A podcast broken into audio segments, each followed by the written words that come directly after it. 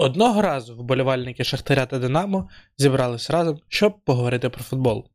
Вітаю, друзі! Це подкаст Будемо розбиратися.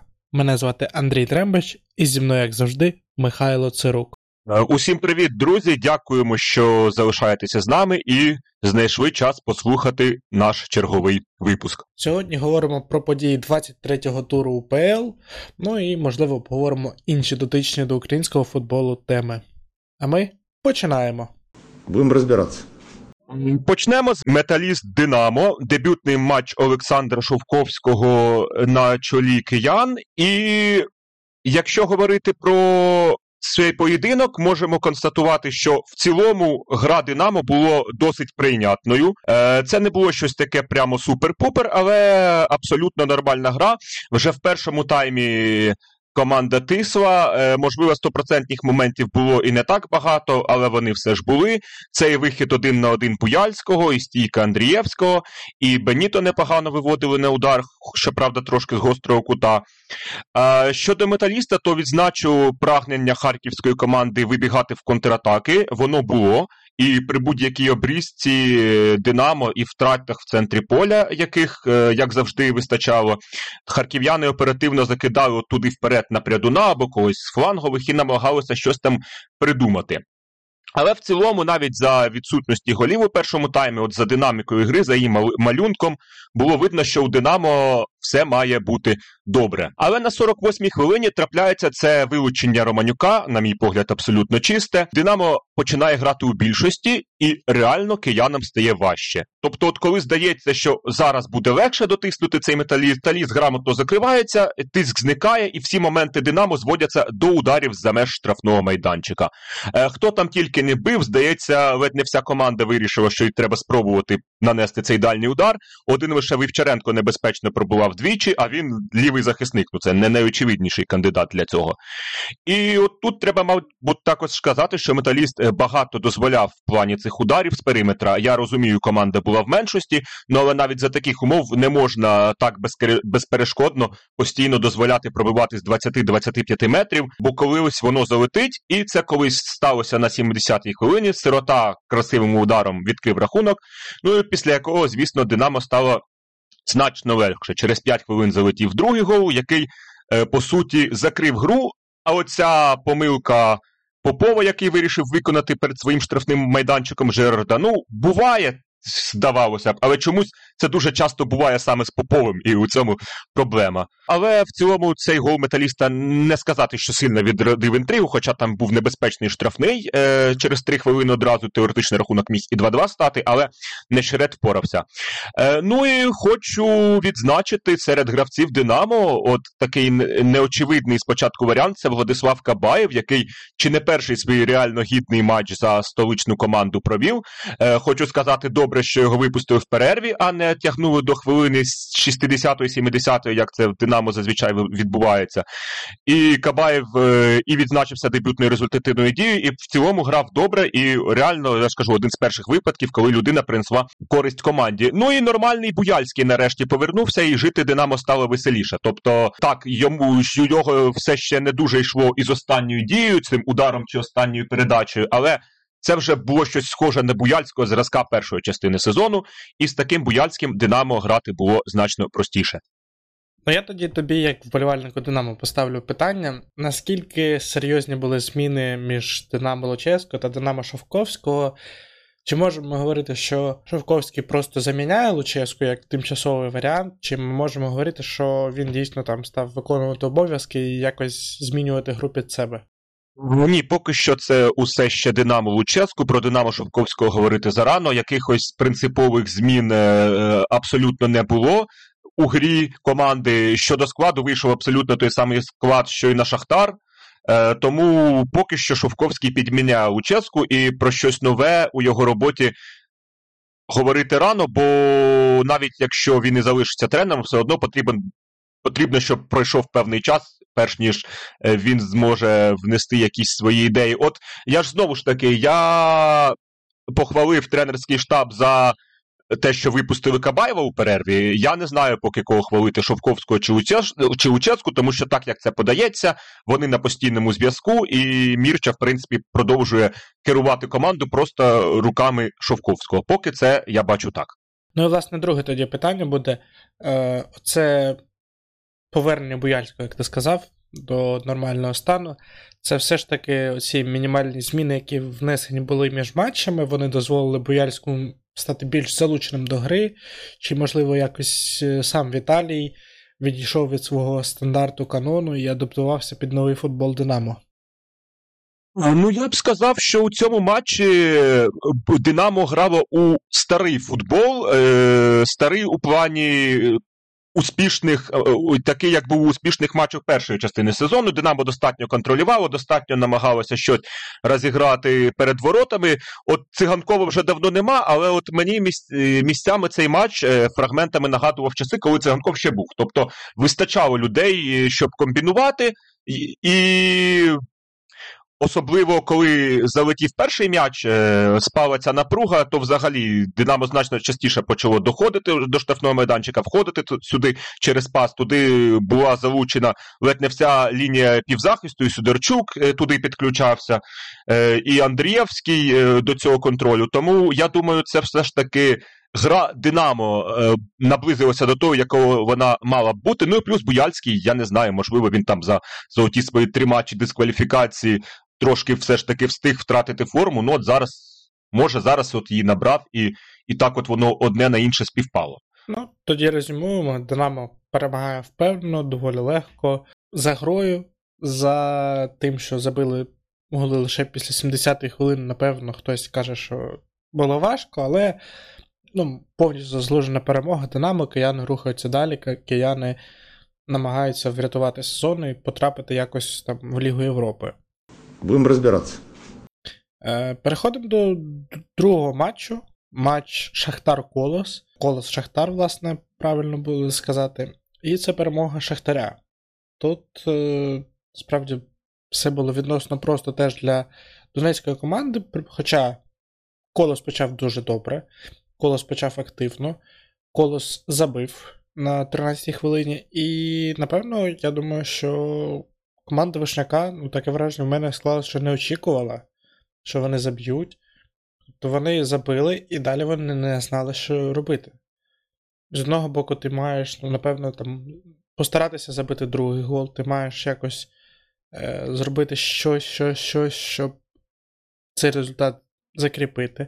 З іншого боку, ти граєш проти Шахтаря, і Шахтар, ну, це клас, це якість і ти розумієш, що не можна дуже сильно розкриватися. І в цій, ну, такій, я не знаю, половинчастій фазі колос догрався до, до перерви, витримали якийсь натиск, але я б не сказав, що в першому таймі там прям був ну, над натиск Шахтаря.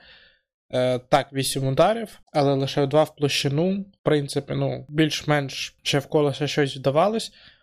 Другий тайм Ну, він починається з пенальті. По, пенальті, я думаю, питань нема ні в кого. Навіть сам Чоботенко не сперечався, зіграв рукою в простій ситуації. Ну і далі вже Шахтар десь на класі закінчив цей матч. Тобто, гол з пенальті далі. Клас Трауре, який нарешті проявив себе як класний нападник. Нарешті зіграв оцей, оцього форварда таранного типу, коли він закрив корпусом м'яч забив. Ну і далі гол Кевіна Келсі. Чудовий результат від цього хлопчини. В мене питання до Євічовича, чому Келсі не з'явився в матчі проти Динамо, хоча б на заміну. Ну, але це вже побачимо далі по сезону, що буде з Келсі. Поки що від нього враження дуже і дуже хороші. В тебе що по матчу Колос Шахтар, щось побачив такого цікавого? Так, у минулому випуску ми от відзначали цю тягучість колоса і його чудове вміння заважати грати у футбол іншим. І ось тут, здавалось, для ковалівців все склалося дуже добре, просто ідеально. Їм вдалося забити швидкий м'яч. дуже простий зі стандарту з центра поля. Так, е, І я хочу сказати, що велике щастя Шахтаря, що вони заробили оцей пенальті. І зрівняли на самому початку другого тайму, тому що ще хвилин 15 і почалася б оця ця історія е, з затягуванням часу на кожному кроці. Почалися б нерви у самого Шахтаря. І от якби на цей швидкий м'яч на перших хвилинах е, другої половини гри, то от гра могла б скластися, в принципі, і зовсім по-іншому. Ну, але у футболі немає місця ось цим всім, якби, і вже через 7 хвилин Шахтар забив другий. Е, Трауре нарешті відзначився таким голом, е, як ти зазначив, справжнього баскетбольного центрового, який отримав м'яч спиною до кошика, продавив туди і разом з захисником на плечах розвернувся і поклав його. Ну, в принципі, після цього з цим матчем усе стало ясно. Ну а в кінці ще Келсі забив, що добре знову ж таки для нього, і для його особистої впевненості, ну і для спокійних останніх хвилин Шахтаря. Це теж було дуже важливо. Будемо розбиратися. І далі у нас останній матч п'ятниці. Найменш цікавий за іменами. Верес Рівне, Львів, Львів. Перемога 3-2. Багато голів ми побачили у цій перемозі Вереса, і нарешті команда Вірта перемагає. Що ти зазначив по цьому матчу, Михайло? Е, ну так, дійсно, Верес 100 років не перемагав у чемпіонаті. Якщо бути точнішим, 5 місяців і 24 дні. Е, Востаннє таке траплялося ще 5 листопада минулого року у грі з металістом 1925. Ну і дещо, в принципі, здобувати перемоги, як не у домашній грі з безнадійно останньою командою. Добре, що команди, хоч порадували гольовою перестрілкою, бо в умовах, коли якістю футболу ні ті, ні інші особливо потішити не можуть. Е, добре, що було хоча б це. Ну і Верес завдяки цій перемозі піднявся з зони перехідних матчів одразу на 11 місце, і, мабуть, разом з Чорноморцем Минаєм буде боротися за це, щоб в ці стикові матчі і не потрапити. Чорноморець, звичайно, виглядає таким фаворитом у цій, у цій боротьбі цих трьох команд. Е, ну а Львів уже все може готуватися до першої ліги, і ми про це говорили власне ще кілька турів тому. Ну я я напевно відзначу, що можлива така тенденція, яка станеться, що Львів замість виліту в першу лігу обере шлях розпуску команди, і все. На жаль, дуже часто у нас команди УПЛ просто з... припиняють існування замість того, щоб просто понизитись в класі. Будемо розбиратися. Ну а ми тоді рухаємося далі, і далі у нас уже поєдинки суботи, і один з найцікавіших поєдинків цієї суботи е, це протистояння Луганської зарі проти Чорноморця. Що ти хотів би сказати? Я хотів би сказати, що бідний Гереро. Оце реально це настільки він виділяється в цій команді, настільки мені його шкода було в цьому матчі, тому що він в якийсь момент він настільки психував через те, що йому, ну, він зробив все для голу. І Антюх, здається, не реалізував той момент, і настільки цей Герер розчарований був, при тому, що він до цього вже видав хороший матч, забив, все класно. Але тим не менш, ну, Гереро це топ. Оце перше, що я хочу відзначити по цьому матчу. Але загалом я відзначу обидві команди. Дякую їм, справді. Е, Грали в футбол, це важливо. І Чорноморець, і Зоря. Тому що, якщо ми глянемо перший гол е, зорі, то це Одесити намагались вийти з оборони через пас. Це це вже для УПЛ це такий рівень, коли ти не намагаєшся просто вибити на 50 метрів і чіплятися там за м'яч. Зоря зі свого боку йде в пресинг. Опорник Брашко підіймається настільки високо і робить цей відбір, віддає асист, ну і далі там Гереро дуже легко вирішує цей епізод. Але знову ж таки, я вдячний Одеситам насправді і Григорчуку, і власникам команди за те, що вони продовжують вірити в Григорчука, Григорчуку за те, що він продовжує вірити в свій стиль, так так би мовити, гнути свою лінію. І здається, колись читав про нідерландську школу футболу.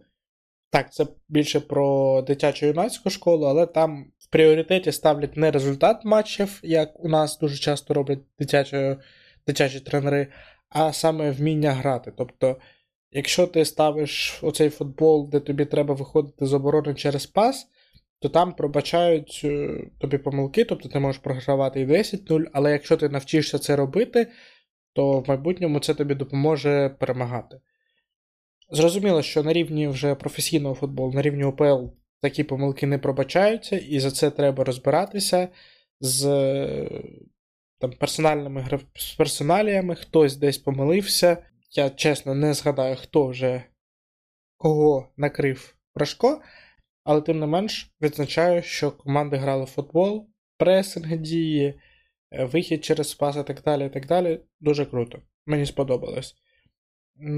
Гереро забив гол, Гереро е, асистував, Гереро міг ще два асисти зробити в першому епізоді, коли помилився Гучик, і Гереро виводив Мішньова. Ну, там ще хоч хоч якісь виправдання можна знайти, чому Мішньов не пробив одним доторком, двома, чому він там почав щось вигадувати. Ну, але в випадку Антюха, ну, це просто це настільки класний момент зробив Гереро, коли він зі своєї половини, ну, напевно, на два корпуси був позаду захисника. Він обганяє захисника, він обігрує голкіпера, він вдає Антюху просто ну, одним доторком завершуй. І Антюх починає зупиняти щось обігрувати, потім пробуває просто вже захисники прибігли. Кереро кричить, Кереро не розуміє, що відбувається. При цьому я не можу сказати, що Антюх провів поганий матч. Він забив, він почуває себе ну, доволі в своїй тарілці, я б сказав. Тобто він доволі сміливо грає, і це теж плюс. Є таке відчуття, що він набирає форму, схожу до тієї, що мав у колосі, але все ще, ну, такі моменти, як йому створив Гереро, треба реалізовувати. Я сподіваюся, що Гереро все ж таки збережуть до наступного євросезону. Зоря його там розрекламує якомога краще і зможе продати мільйони там за два. Ну а 2 мільйони євро це для українських клубів. Якщо це не Шахтар і Динамо, то це дійсно там ледь не річний бюджет може бути. Так, зоря дійсно просто топ. Я не перестаю нею захоплюватися у цій другій частині сезону. І от помітно, що у команди з'являється солідність е, притаманна грантам. Тобто це якийсь от такий спокій. І дивишся, і ти розумієш, що ну, вони виграють сьогодні, тому що вони мають це робити. Е, Зоря одразу взялась за справу. В принципі, могла все вирішити в першому таймі, якби пішла на перерву з перевагою в два м'ячі. Але не пішла. Оцей гол Єрмакова на 44-й хвилині дав надію, що в другому таймі інтрига якась все ж таки можлива. Так, перший гол зарі це шалений привоз Чорноморця, але тут не можна не відзначити брашка і те, як він читає гру. По-перше, те, що ти вже зазначав, просто шикарний пресинг заря показала у цьому моменті. На невеличкому клаптику поля, от біля кута штрафного майданчика, в пресингу було 5 гравців. Ну, це дуже потужно. І сам Брашко він пішов перехоплювати передачу на ближнього гравця оцю на куті штрафного чужого ще до того, як вона пішла. Це і Брашко комплімент, бо це, в принципі, свідчить про його високий рівень так футбольного інтелекту.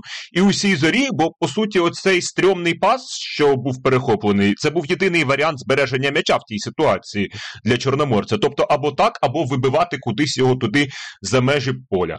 Е, Брашко перехопив, відразу дав на Гереро. Гереро розібрався. Гереро дійсно просто неймовірний. Ти вже про нього усе усе ж казав. Про два моменти створені ним теж. Загалом в другому таймі в зорі все виходило, вона почала трошки безвідповідально ставитися до цих моментів. І ось після цих двох реально нереалізованих е, виходів на порожні ворота, десь закрадалася думка, що Чорноморець може покарати, е, але ні, не покарав. Зоря спокійно е, забила третій довела справу до перемоги. Ну і в цілому можна сказати, що заря повністю заслуговує бути там, де вона зараз є, е, повністю заслуговує обходити Динамо. Єдине, що через те, що заря в цьому сезоні випереджає Динамо, це. Сприймається як щось таке величне і неймовірне. Насправді ж, е, якщо подумати, для самої зорі нічого не змінилося. Вона як була вічно третьою, так і залишилася. Просто змінився другий, змінилася друга команда. Але все одно те, що те, у що грає зоря навесні це дуже круто. Будемо розбиратися. І далі в нас за курсом матч між металістом 1925 та Минаєм. Що по ньому? Чи все ж таки я напевно був неправий щодо таких завищених прогнозів щодо металіста 1925? Е, Мені важко сказати, я дивився цю гру на фоні із паралельними матчами, бо УПЛ знову розставила їх незрозуміло як. Якщо минулого туру у нас все було круто, ми раділи, що кожен матч стоїть окремо, його можна спокійно подивитися, то цього разу знову щось неймовірне просто відбувається, тому що о 13.00 починався оцей матч Минай Металіст 19-25 і починала заря. О 14-й починав Дніпро 1 з Інгульцем, і о 15-й е, були рух Ворскла і Кривбас Олександрія. Ну, тобто в один час іде три матчі, і ну як за цим стежити? Окей, ще коли для простого смертного вболівальника, який от просто вибере те, що йому з цього буде найцікавіше, і подивиться. А для людей, які мають це якось висвітлювати і щось про це потім говорити.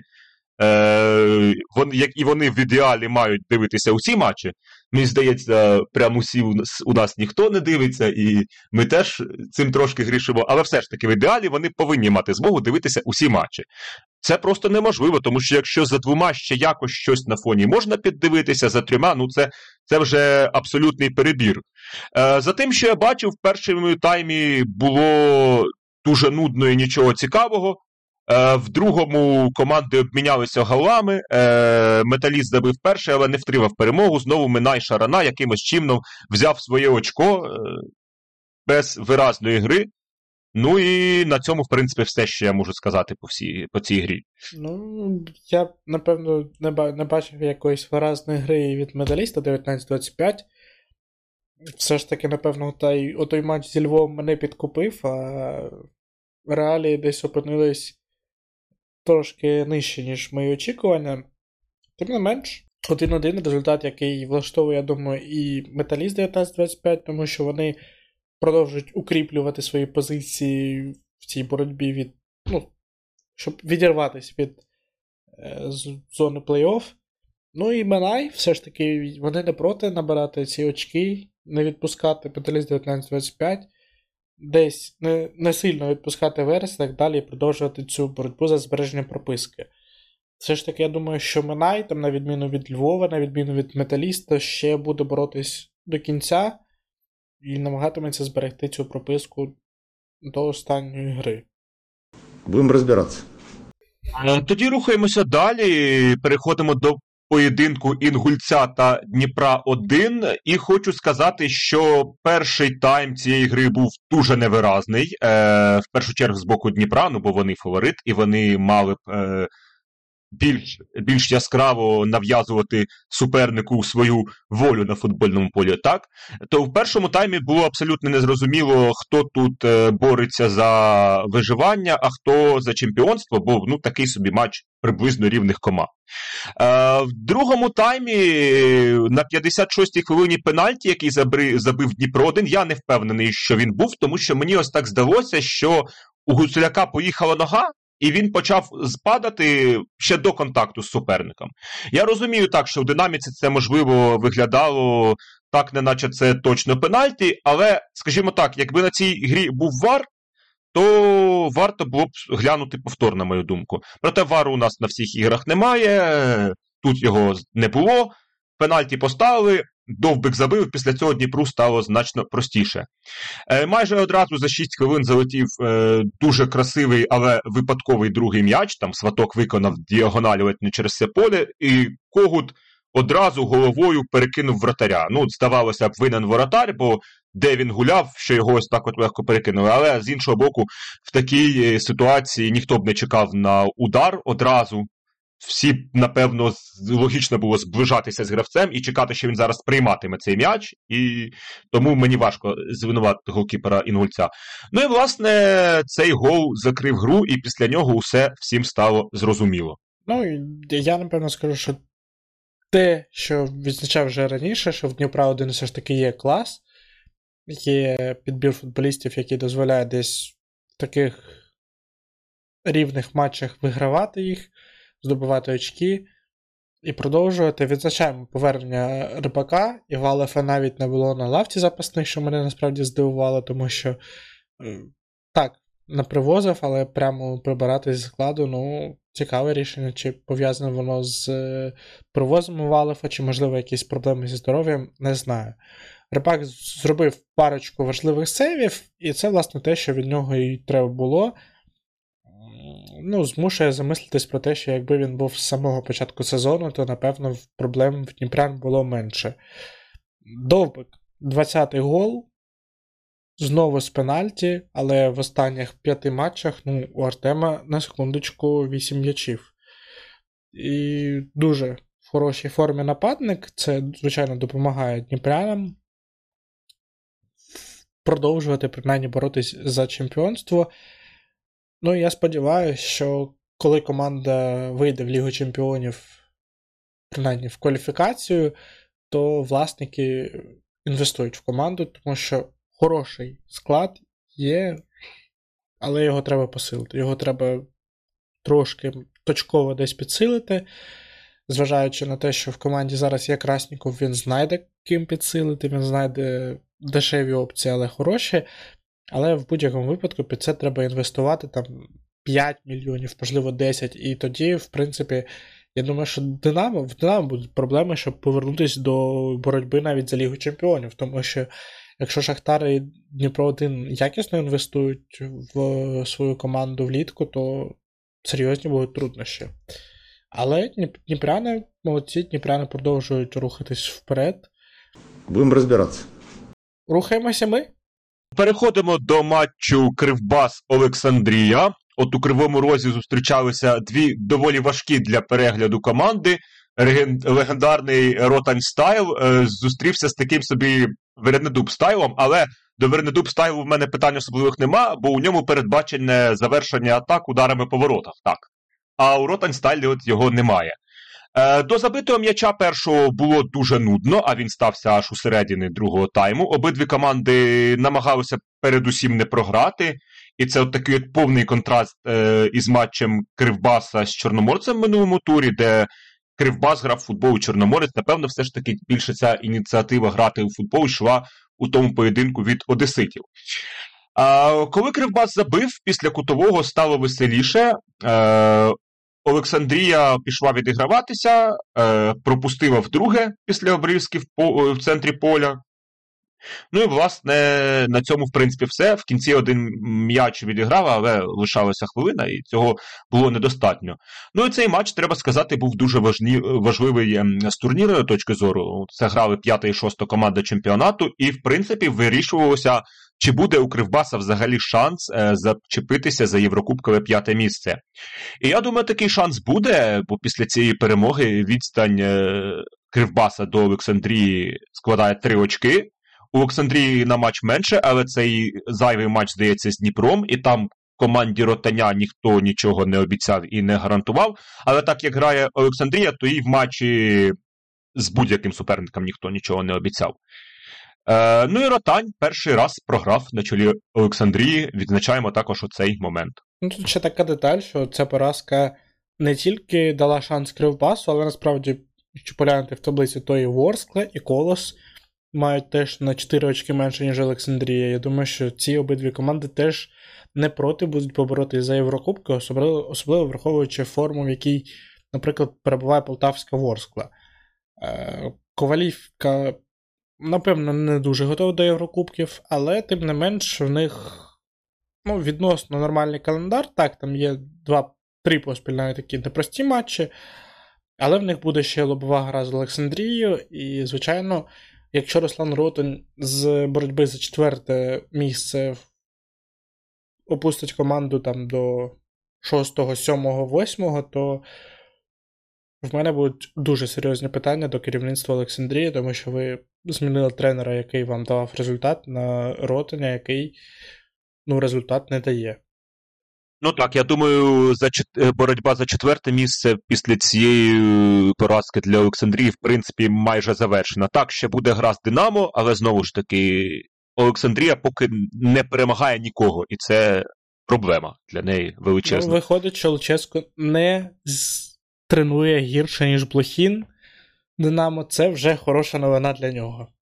Не можна, звичайно, порівнювати по футболістах те, що було у Чеської Блохіна, але не можна і по конкуренції. Тому так. Е, тренують вони приблизно однаково. Зараз так поставили ми Луческу в один ряд з Блохіним, він, напевно, десь е, дуже образився або дуже зрадів Блохін.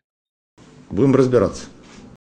А ми, бу, а ми будемо переходити до останнього матчу е, цього туру. Е, поєдинок е, Львівського руху та Ворскли.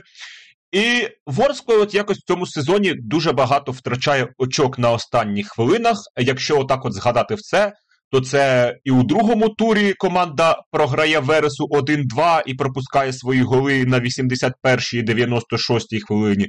У третьому турі команда грає з металістом 19-25, е, програє 2-3, вирішальний гол на 92-й хвилині пропускає. В 15-му турі Ворскла грає з Шахтарем, теж програє 2-3 е, і пропускає на 85-й вирішальний.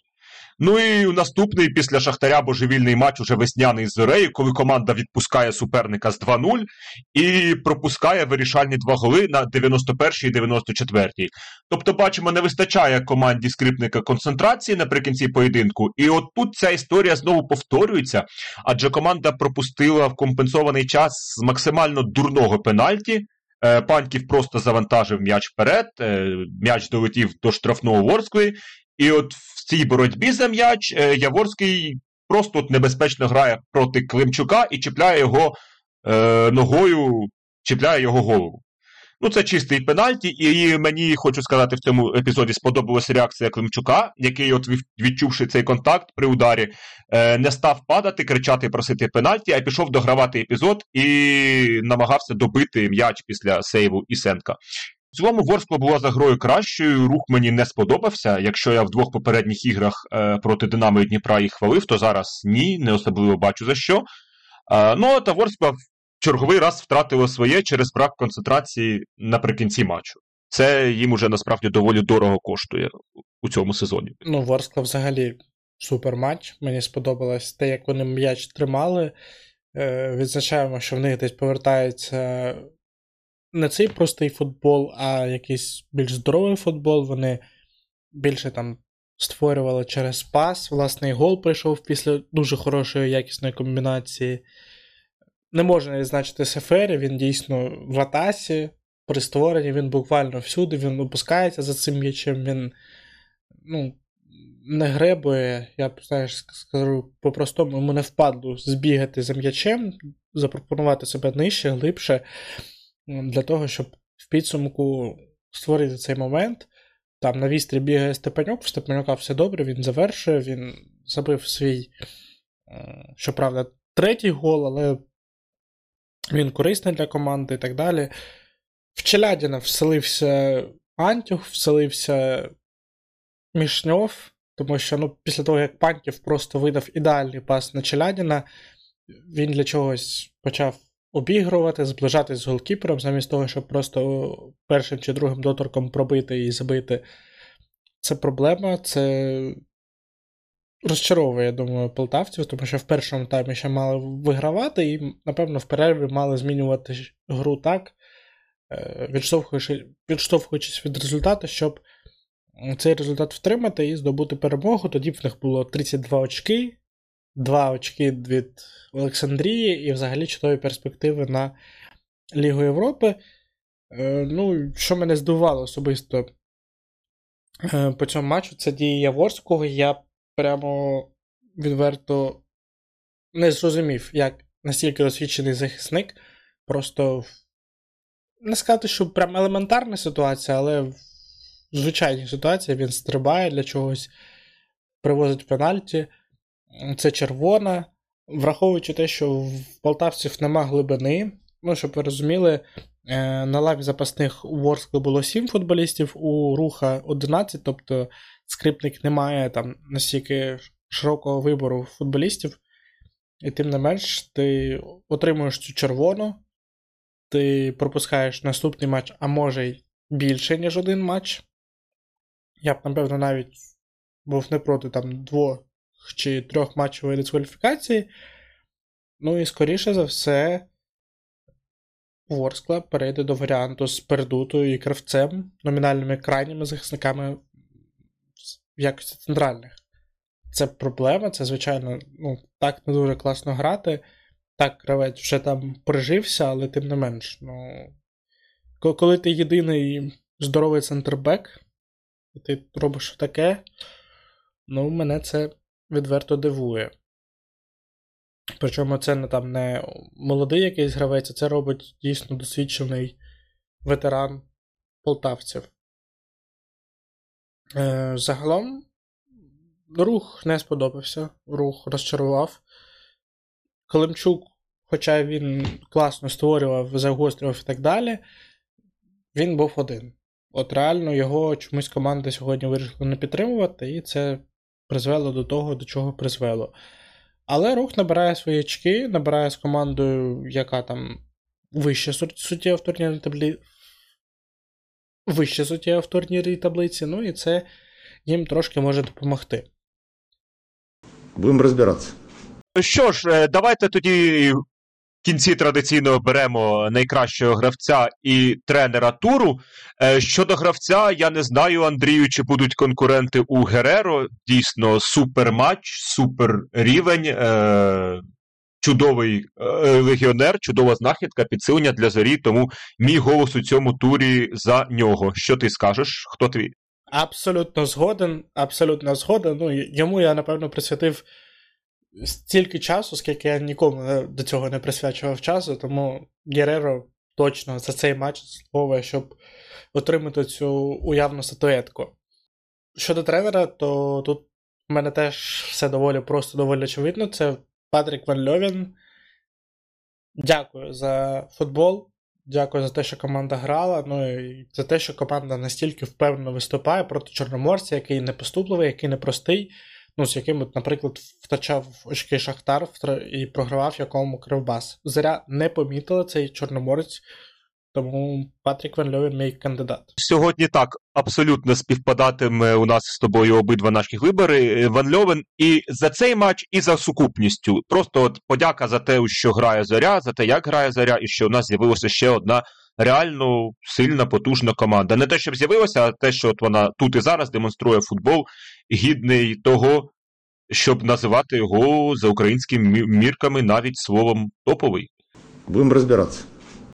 Переходимо до останньої теми, напевно, е, це головний тренер збірної, тому що, по-перше, з'явилась е, інформація від журналіста з Об'єднаних Арабських Еміратів про те, що Сергій Ребров хоче продовжити і має продовжити контракт з Аль-Айном на декілька сезонів і продовжить працювати зі своєю чинною командою. Натомість Андрій Павелко в інтерв'ю заявив про те, що скоро в домовленні з новим тренером збірної терміни буде оголошена власне персона нового тренера збірної, і в червні команду готуватиме вже новий головний тренер. Е, це хороша новина в контексті того, що вже є тренер, який знає, що він працюватиме, можливо, має вже контракт на руках і так далі. і так далі. Тобто він вже зараз може, так само, як і ми, на зручному графіку дивитись футбол, дивитись футболістів, які йому подобаються, не подобаються. Якщо це якийсь особливий іноземний тренер, то йому взагалі цікаво, він поглинається з головою в цю УПЛ, він шукає таланти, і я цілком тоді можу очікувати там якихось ну, неоднозначних викликів там з умовної з умовного інгульця, просто футболіста, який сподобається там умовному Славину Білічу. Це хороша новина, що в нас буде тренер. Знову ж таки, я не проти кандидатури Біліча, про що я вже казав. Михайло, ти взагалі радий, що буде тренер? Те, що буде тренер, звичайно, радий. Напевно, у нас така єдина збірна в Європі, в якій по так довго немає тренера постійно, і ми можемо радіти, порадіти просто тому, що от він з'явився, він є, він буде. От те, що ми казали, чекали, чекали довго на Реброва, як на Месію, і не зрозуміло, чи дочекалися. Все ж таки, я б крапку ще у тому, що це може бути Ребров не ставив, тому що арабські інсайдери це, звісно, добре, але. Абсолютно не факт, е, що що так воно усе насправді і буде, що Ребров залишиться. Е, сам Ребров е, щодо свого майбутнього мовчить же ж теж. На якісь питання на після матчових флеш-інтерв'ю, чи ви залишаєтеся, він відповідає щось, як Аллах дасть, так? Тому теоретично це ще може бути Ребров, але якщо не Ребров, мені дуже цікаво, хто це, тому що Біліч теж був так лише на рівні чуток, обговорювався, так, і зараз є абсолютна неясність. Е, якщо не Ребров, то от хто хто ця людина. В будь-якому випадку, добре, що хоч з кимось вже домовилися, і я сподіваюся, що у цього загадкового персонажа, з яким е, наша УАФ уже все про все вирішила, так? Е, у нього все вийде на чолі нашої команди, і ми все ж таки потрапимо на євро, хоч через якесь віконечко, зрозуміло, буде дуже важко через основну кваліфікацію. Будемо, мабуть, пробиватися е, через Лігу націй, але це вже буде потім. А зараз просто чекаємо на офіційну інформацію. До речі, підтвердили офіційно відносно нещодавно, що ми все ж таки проведемо товариський матч із Німеччиною. Це буде тисячний матч німецької збірної. Теж довго були чутки і жодної офіційної інформації. От е, минулого тижня вона здається на ресурсах УАФ з'явилася. Ну і це. Теж добре. Ну, я від себе ще хочу додати, що сподіваюся, що все ж таки тренер буде іноземний, тренер з сучасним баченням футболу, тому що наразі ми маємо такий підбір футболістів. Настільки футболістів або поїхали вже грати в європейські чемпіонати, або зупили, але вони готові до європейських чемпіонатів. Що буде шкода, якщо прийде умовний Мирон Маркевич. Я не хочу применшувати його заслуг попередніх, колишніх, але ну, зараз я не впевнений, що Маркевич там зможе працювати з футболістами рівня Олександра Зінченка, Віктора Циганкова, Михайла Мудрика. Ну, це такий калібр, з яким треба працювати, на мою думку, більш сильним, більш сучасним тренерам. Що ж, друзі, тоді, напевно, будемо завершувати наш випуск. Е, бажаємо кожному із вас. Е, знайти людину, яка присвячуватиме вам стільки часу, скільки Андрій сьогодні присвятив Гереро. Е, і за традицією не забувайте дякувати нашим захисникам е, за те, що вони для нас роблять. Підтримуйте їх, донатьте, робіть те, що можете, аби наблизити нашу перемогу. Ну і, звісно, слава Україні! Героям слава!